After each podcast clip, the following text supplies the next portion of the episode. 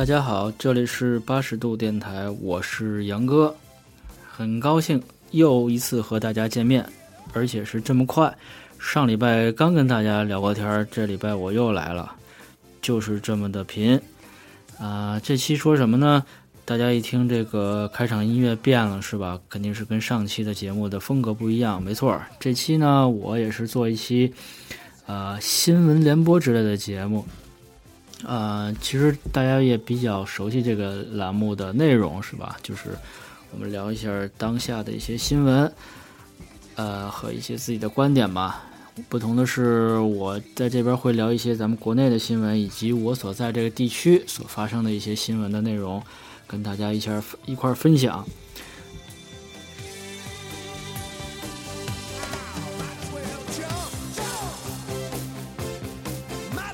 先看这条新闻：如果你有一千七百五十块钱，而且并且在今年的七月到九月参加过这个由呃，British Council 举办的这个 IELTS 考试，就是雅思考试，那么你很有可能会没有成绩。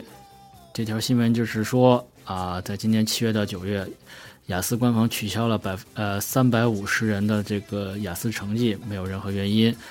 呃，很多分析认为呢，说是这个呃我们过度押题导致雅思官方认为我们作弊。所以会永久取消了这三百五十个人的成绩。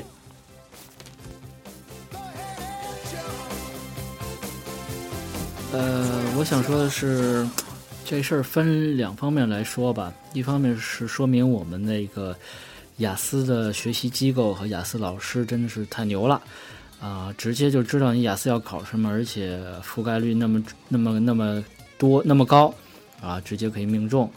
另外一个方面呢，可以说雅思的这个机构吧，因为它毕竟是一个商业机构嘛，它要赚钱。据说现在雅思的生源在大幅的大幅度减少，即便是因为雅思已经在全球受到很多国家的那个认可，但是现在像托福和 GRE 这个还有其他的这些考试的学生也是在分流雅思的生源，雅思的生源大不如前了。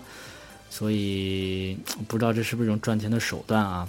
然后，并且我听说，呃，之前考雅思大概最早可能是一千两百块钱，还是一千三百块钱？这两年已经涨到一千七百五十块钱，啊，涨幅很大。而且呢，如果你不是工行的账号，要转账过去的话，还要交六块钱的手续费。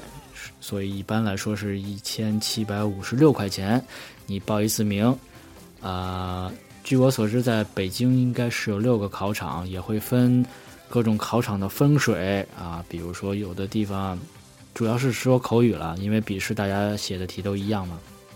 口语的话，说有的地方呃严，有的地方松，甚至呃有的地有的同学会去到外地去考试，就因为啊外地那个地方呃。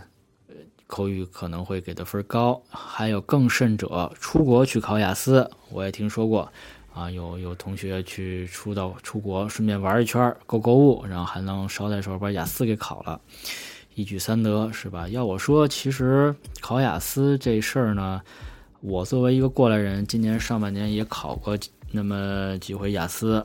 首先，我吐槽一下这个雅思的考试，啊，真的是挺贵的，一千七百五。然后你考个两三四次吧，你可能就能考出一台 iPhone 的钱，这是第一。第二个呢，就是你考这次试呢，是给你几张卷子纸、答题纸，你都带不走。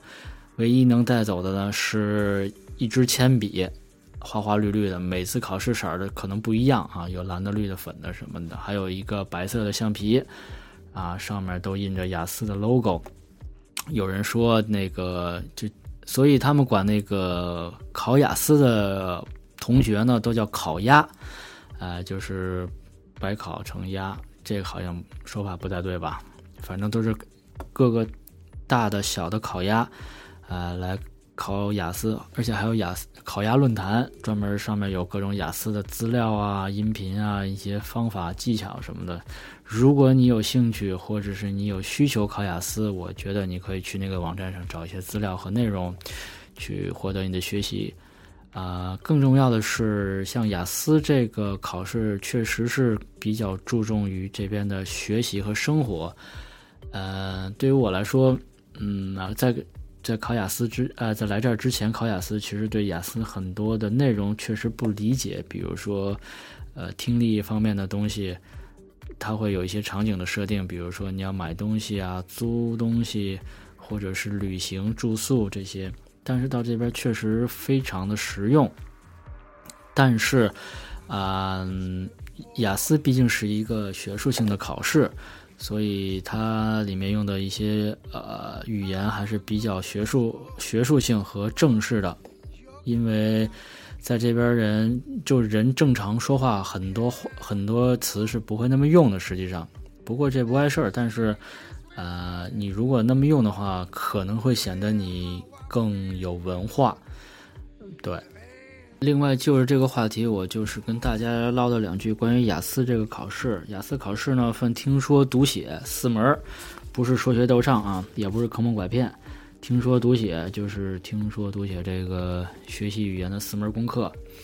然后听呢就是听力，一般雅思雅思考试一般是四十道听力题，分四个部分，然后由浅入深，由易到难，然后是四十道题，每道题答完了之后，你是有时间腾在答题纸上答案的，这是有时间的。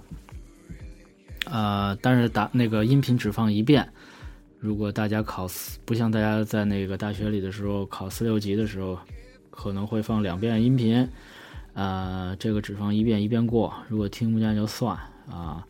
所以这个呢，就是得需要你一些技巧，比如说你在对场景的场场景词汇的熟悉，以及这些对话即将要发生的一些内容，还有一些听力练习，比如说练习一些人的名字啊、数字啊、地址啊这些东西。这些这些是经过训练之后，你可以在短时间内很快的把你的雅思听力的分提上去。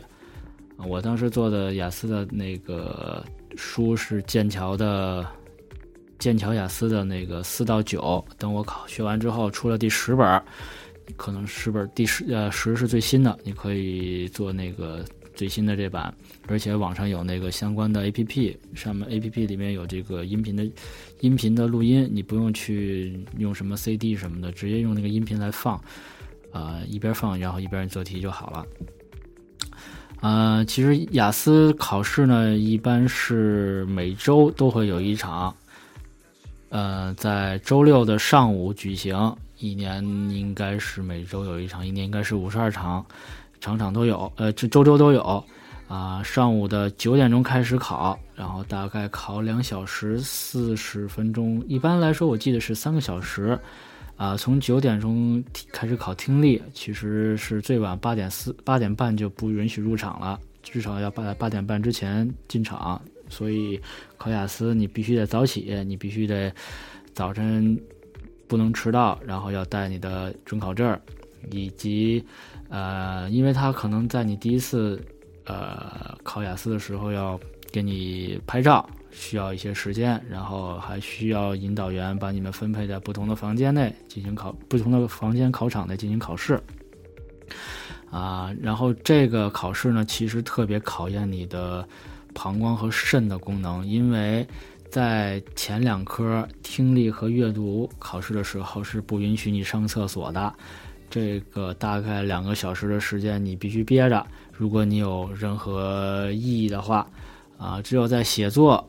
考试开始了半个小时，还有二十分钟、十五分钟，我记不太清楚了。之后你还可以举手示意跟老师说你想去方便一下。这时候在老师的陪同下，你方可以去，呃，去方便。嗯，说那个首先是考听力，听力刚才我也讲了这个四个部分，然后考完了之后，然后答题纸翻过来，然后老师再发第二套卷子，是那个阅读。所以，那个大家在答题的时候一定要分清那个阅读和呃听力千万别弄混了，因为这个答题纸是两面的，一定要看清楚自己的答题呃做的考考的内容是哪面。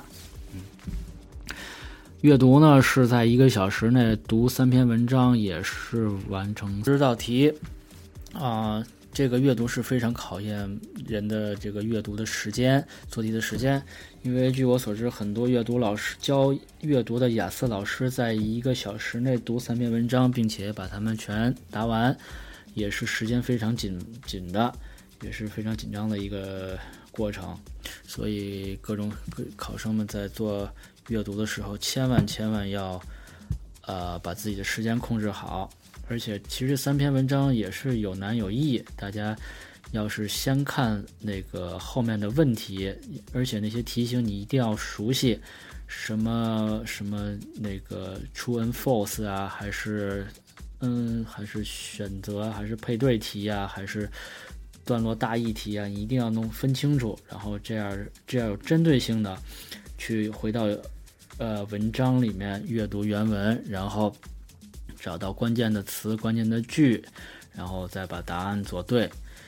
但是这个确实很费时间，因为它是呃几张纸钉在一起的，文章和题是不在一个平面上，有时候你会来回翻，这样会费你的时间，而且会让你的心情会更加急躁。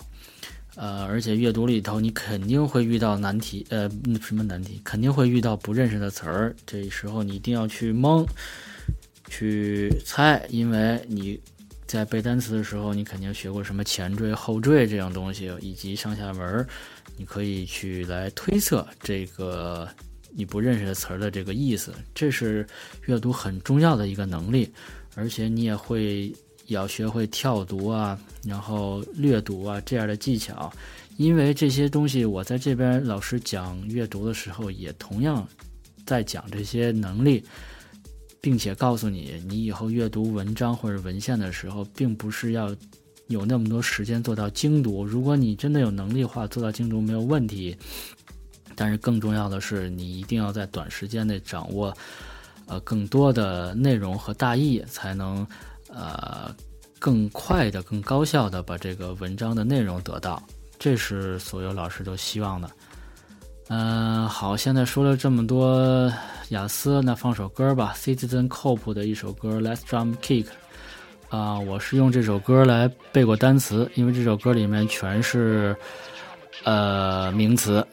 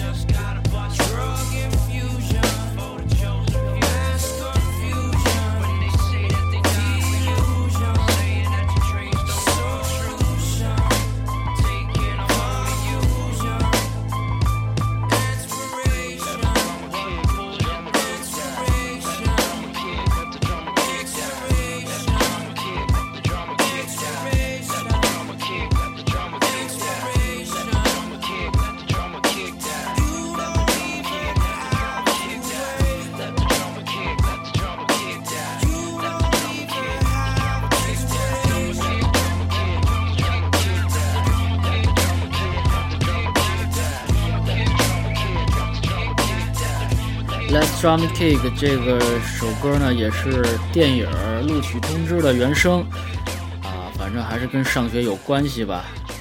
呃，现在说下面一条新闻吧，就是在上周五，蔡康永发了那个微博说他要退出《康熙来了》，然后小 S 也跟了微博说与康永哥共进退。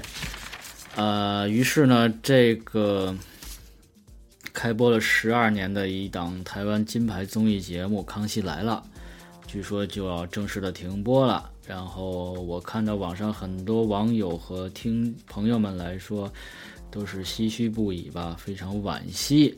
这个台湾的这个最知名和最棒的一个综艺节目就这样的停播了。哥想说呢，是其实。呃，这个综艺节目我早年间是非常喜欢的，因为什么呢？当时我和杨哥和北京的哥住在一起，那个哥呢是个综艺达人，什么《全民大闷锅》呀，《国光帮帮忙》呀，《康熙来了》呀，等等等等，台湾综艺节目，呃，都喜欢看，而且正好赶上那个时候是。宽带已经普及了，而且各种字幕组非常繁盛的时期，然后你可以用各种网络工具来下载到你想看的综艺节目，非常的便利。所以，而且那个时候大概是啊，台湾的综艺节目加上美剧吧，是那个时候年轻人的一个主流的一个时光的好方法，因为那会儿还没有大量的。太多的选秀以及真人秀的节目，所以呢，呃，喜欢网络收看网络视频的朋友们，可能是更多的看美剧和台湾的综艺节目，度过了无数的青春美好时光。所以呢，有大量的朋友就是非常非常的留念留恋呃这档节目，而且。很多朋友都喜欢，包括啊我们的女贫嘴主播老张以及皮娜娜，其实呢都是这个康熙的忠实粉丝。我觉得让他们俩聊一期康熙呢，肯定能聊一集，是吧？台湾艺人其实我们也是通过《康熙来了》这档综艺节目来认识的，比如说像什么啊陈为民大哥、小甜甜，应该这么叫吧？台湾的小甜甜。还有好多无数的那种台湾的艺人啊，都是通过这个《康熙来了》让我来认识到他们，而且他们这个说话聊天的风格确实是幽默啊。其实如果像我这样做电台的人也是非常值得借鉴的。我们找几个艺人来上通告嘛？那个《康熙来了》的 Facebook 上看到，呃，在十六号看到这么一。个帖子上面写的是那个，呃，一人一段话，为留康熙不要走。其中有一个网友叫杭玉哈，他发了一个评论，然后又底下有大概有一千八百多个人赞这条评论吧。他说的什么呢？他说康熙最后一集就应该是只有蔡康永和小 S 两个人，两人一边谈话。呃，舞台布景就一边渐渐被拆掉，接着 keyboard 老师走了，音效一下消失，特效老师也下班了，特效也突然不见了，最后演播厅呃被拆的四必突然，两个人款款站起来向大家道别。我看到这段话之后，感觉会非常伤感哈，因为是有这种画面感特别强烈，然后我就想到我这个。这个说这个电台哈，我就哽咽了哈。我说这个电台，我不知我不晓得，也不知道会不会有最后一期。如果是最后一期，以什么方式和大家来道别和呈现，然后我都不确定。但是，呃，人都会往这种地方想嘛，也往好的地方、往坏的地方想。然后想想我就感伤了哈。确实，这套这这套节目，呃，已经。陪伴了我们很多很多人的青春，啊，我说的是《康熙来了》，不是说我们八十多电台。不过呢，八十多电台也会成为这样的，呃，会成为这样金牌的脱口秀节目。我们有，呃，机智的伊贼，被查的老聂，还有萌萌的杨哥，不对，还有萌萌的萌萌，还有可爱的老张以及皮娜娜。其实我们是一个大型团体组合。好了，不说这么多，顺便放首歌，那个是叫《史碑》这个作者他的一首歌，请大家欣赏。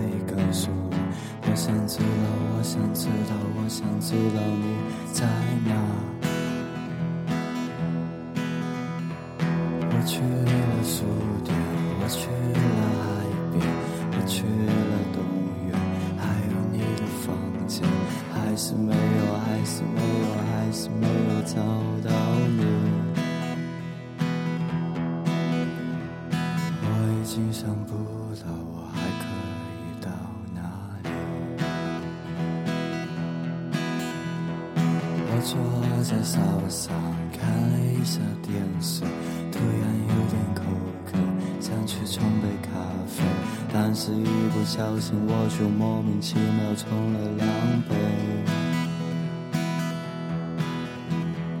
拿着两杯咖啡回到了沙发上，继续看。电视看到了小 S，这个节目不就是你最喜欢的《康熙来了》？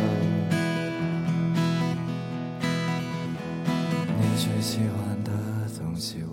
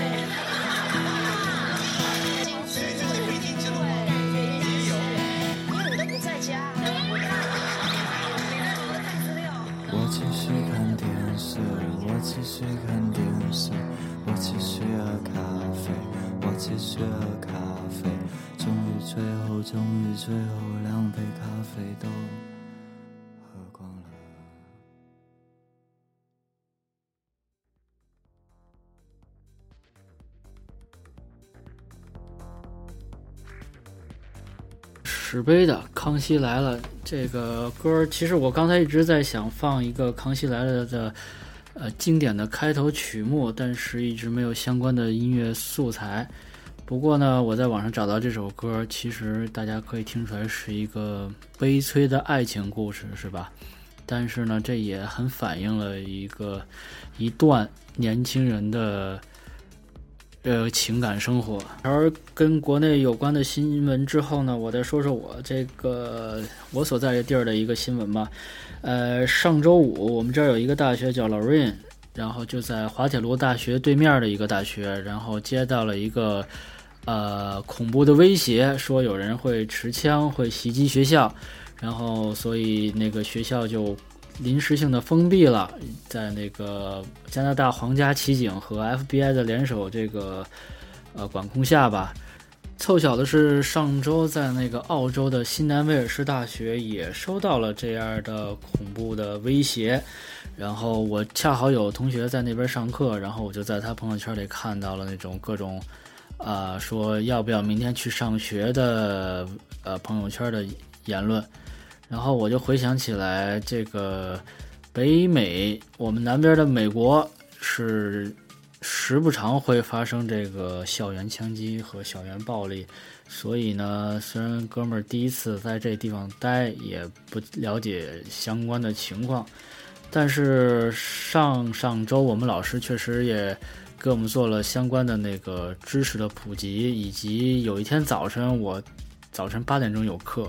特别早就来学校了，结果，呃，被疏散出来了。当时我一头雾水，根本不知道是为什么。其实是一个防恐的演习，时不常就会遇到这样的防恐演习。呃，所以可能一开始我是不太了解这个状况，但是之后呢，就知道在北美这种学校里，经常会出现这样的情况，老师们都会给大家讲如何防控这些恐怖呃事情的发生，比如说你如果在教室里面。一定要把那个门窗锁好，因为门和窗户上有玻璃的地方，一定要把纸糊上，不要让呃犯罪分子、恐怖分子从外面看到你。如果这招不行的话，就要跑。其实从学校里的建筑里往外跑是最安全的。我们老师说，因为呃这儿的学校都没有呃围墙和门。就是你从学校一直可以跑到大街上，就根本没有任何围栏的地方，所以跑是第一安全的。如果跑不了，只能躲，躲呢就尽量躲在狭小的空间内，比如像厕所这种比较安全的地方，比较呃固定的地方。最次最后就是也也包括有那个用什么门桌椅板凳把门堵上啊，防止这个恐怖分子进入。啊，这次就是用近身搏斗了，那这是最没招的办法了。所以，我想我这小体格还是得练练，是吧？好歹我会跑，实在不行，哥们儿只能跑了。能跑能跑多远跑多远，是吧？这是我们这周这一个消息。其实再往再多说一下，就是在这周之前，我们这儿发生另外一起命案。啊，一个哥们儿呢，在自己家的那个门廊就前院里被人用弩给射杀了。啊，这个新闻呢让我挺震惊的，因为我觉得用弩啊这种东西一般的出现在什么绿箭侠或者是啊《Walking Dead》里这种美剧里面，人还会用弩，但是这儿的人真的会用弩。前两天我也看在那个。在这边的广告上也看到有卖气枪和弩的，以及电锯啊这些东西，你在商店里都可以买得到。但是枪和弩可能需要证儿，我不知道电锯用用不用证儿啊。然后，于是我就脑补了一下电锯杀人狂之类的的场景，就在我脑中浮现了。反正不管怎么说，在哪儿都是安全第一，健康最重要。所以呢，大家都是要好好的爱护自己的身体。呃，多吃白肉，少吃红肉，多锻炼，多睡觉，多喝水，少吃屁。，kiss we got.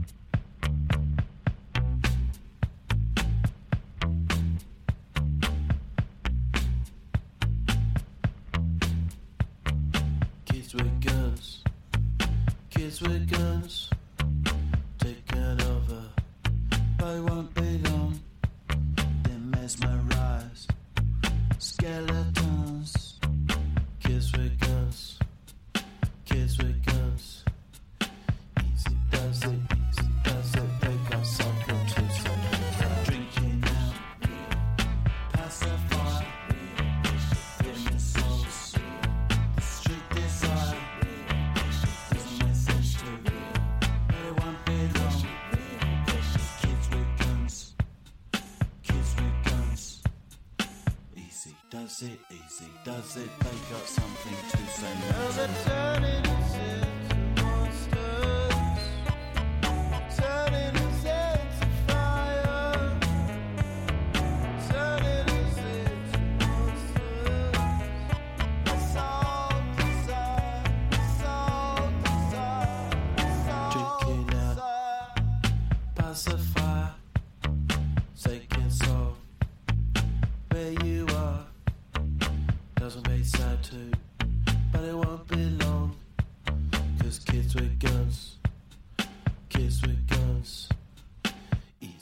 does it easy, does it? They've got something to say.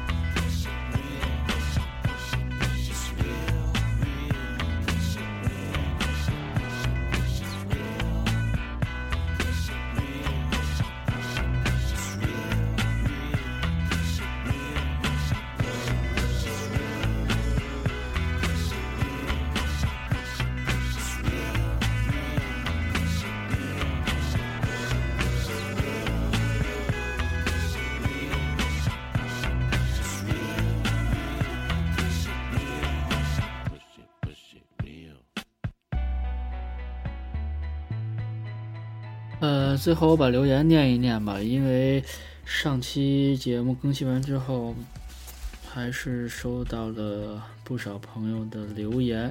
先念一下喜马拉雅上吧。嗯，一一上来呵呵了三遍，一共是七个呵呵啊。然后第四个留言说是真不容易，杨哥你居然续到了四十分钟。是啊，我也。不知道我自己能真的能这么聊，一人能说这么多时间。不过中间也有插歌的时间，我其实真正能聊可能也就二十多分钟吧，应该是。呃，骑马打仗五幺七评论了上期节目，说杨哥在另一边怒刷存在感，开场曲很好听，真是校园味道，青春洋溢。呃，确实，我在这边重新回回炉，在上大学，然后的感觉是，真的是又回到了校园的生活，真的很青春，这个是没有错的。而且主要是那个那首 Green Day 的 Worry 吧，是有一次我经过我们学校的食堂，然后那食堂正在放这首歌，然后我觉得特别有感觉，于是呢，我就把它当做我上一期节目的开场曲。呃，大有大有评论的上期节目说开场音乐不一样了，还是杨哥感觉非常好。对，还是我，可能我这边开场音乐会不一定吧，我也不知道哪个，看心情吧。好听的我都会放哈。阿尔法三五说感觉杨哥最近在枫叶国有些疲惫，外国什么都得靠自己，不比皇城根下。杨哥加油。催更催更，每周能一更就更好了。喜欢给六百六十六个赞，啊，谢谢你阿尔法三五。对，在这边感觉疲惫疲惫还行，你看嘴开始瓢了吧？确实疲惫了。呃，其实上期节目呢，我是来了这儿十天的时候，我录了前半段，然后在上周录的后半段。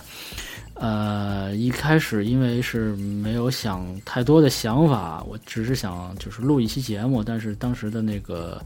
准备也不是特别足，所以，呃，只录了一半儿。然后后面那一半儿确实是在我上学大概是一个半月的时候，呃，这么一个录。确实上上课并不是像我之前想的那么容易，每天也得做作业，上课也得讨论问题、做演讲，然后跟别人聊天儿什么的。当然用用什么英语聊天了，说话。啊，问问题以及查资料、写文章什么的也事儿挺多，而且这学校还有好多那个学生会组织的各种活动吧，演出啊、吃饭呀、什么呃远足啊、郊游啊什么的，就是。如果你有精力的话，真的是挺丰富的，但是也真的是挺牵扯精力的。我觉得可能小孩儿吧，小小一点的同学，可能他们比较年轻，更有精力做这些事儿吧。像我现在可能就感觉有时候做做事儿一开始还可以，但过不了多久就开始疲惫了。呃，下一位听友是 S N 的悲伤，他说杨哥回归很开心，能感觉到杨哥确实有变化了，这让我。想起刚出国那会儿，加油，多接触当地习惯，争取早日枫叶卡。谢谢您吉言，啊，确实是对于我来说，很多很多都是新鲜的东西。我也一直在这个接触当地的社会，在学习很多东西，也在呃变化着吧。感谢这些听友，然后在我喜马拉雅上给我们的留言。嗯，而且呢，在 iTunes 上还也有留言，这位听友叫 L 几个 Y，这是五个 Y 一个 A，我不知道这怎么念啊。他打了五星说：“杨哥加油，在日本。”他是十月十七号发的，那就是昨天，是吧？他说：“杨哥这个年纪还在追梦，佩服佩服。我现在依然在日本读研。”身边的朋友一个个都迈向社会，呃，说实话，我也很心急，距离论文完成还有半年，希望自己能顺利毕业。想听听三位哥哥聊聊之前努力的故事，也给我们打打鸡血。呃，我觉得是这样，那我只能说代表我自己的一个观点吧。那么着急的去步入社会，因为现在很多事情都是很。很很超前的感觉，大家都急急着毕业，急着找工作，急急着干嘛，急着干这。但我想说的是，你应该有一个你自己的节奏，你把好好的、踏踏实实的把这个研读完，然后再步入社会。你不用管别人的节奏，你按照自己的生活方式、自己的频率去过你自己的生活，那就是最好了。而且，嗯，你在也是在异国他乡自己打拼，我能懂你有多么的努力，多么的难。谢谢你。音乐上也有两个听友给我评评论啊，好礼我老朋友啊跟我说久违的声音是啊，谢谢你好礼我一直在支持我们的节目。呃，疯狂的游戏评论了上期节目一百一十一期，说我这怎么念呀？我这个杨哥我爱你，我是你的粉碧，我是你的粉毕小海。杨哥永远有一颗少年的心，谢谢你哈，毕小海同学。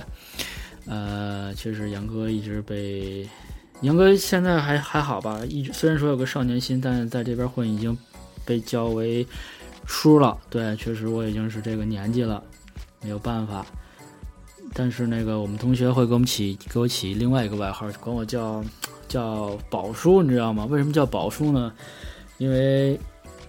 他们会管我叫老宝，不是那个老宝，你懂，是老年老，就是，哎，是那个老宝是宝贝的宝，因为那个我之前跟他们说过，我那个很多话，然后他们觉得我很有经验，然后我跟他们说，我说那个家有一老，如有一宝，结果我就变成了宝叔了，啊，就变成老宝了，家有一老，如有一宝，对，哎，whatever，怎么样？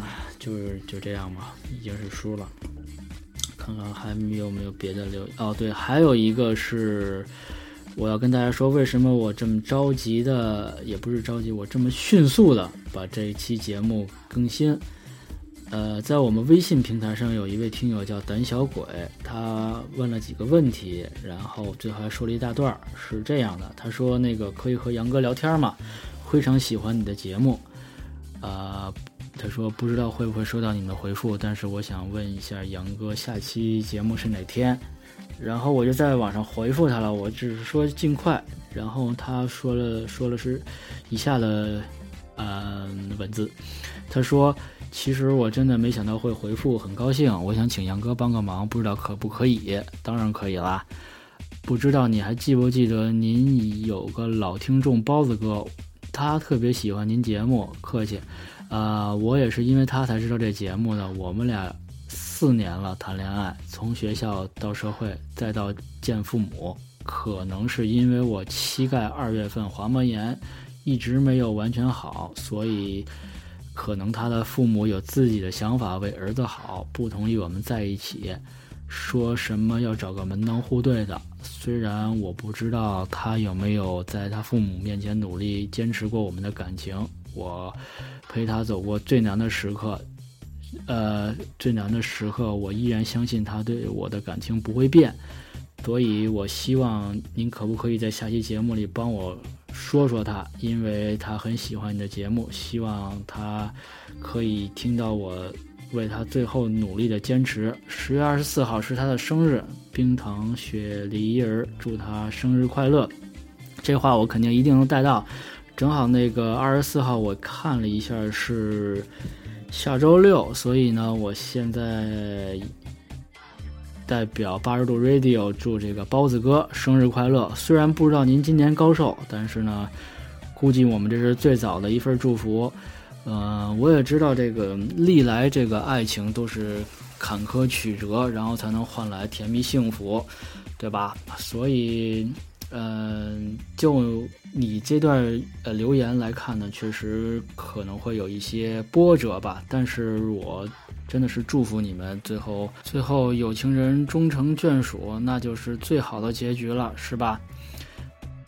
所以对于我们来说，我们何德何能，无以为报，是吧？只能动动嘴儿，啊，帮你们撮合撮合。真的是希望你们有一个好的结果，等着吃你们的喜糖。嗯，所以这就是我为什么这么快又更新了一期节目。还有一个就是下周和下下周可能是我的期中了，可能会有好多的学习上的事儿吧，牵扯的比较放会放比较大的精力在上面，所以可能暂时没法录节目了。不过呢，我肯定还是存在的，是不是？我一定要刷存在感，不管是老聂、easy、萌萌、龙哥、老张、皮娜娜，还有广大的听友，千万不能忘了杨哥，杨哥一直在这儿呢。也很感谢我在这边的同学们，我上回在呃朋友圈里发发了这个上期节目的音频，很多朋友同学也比较感兴趣，说求我带他们做节目，我说没问题啊，让他们准备准备。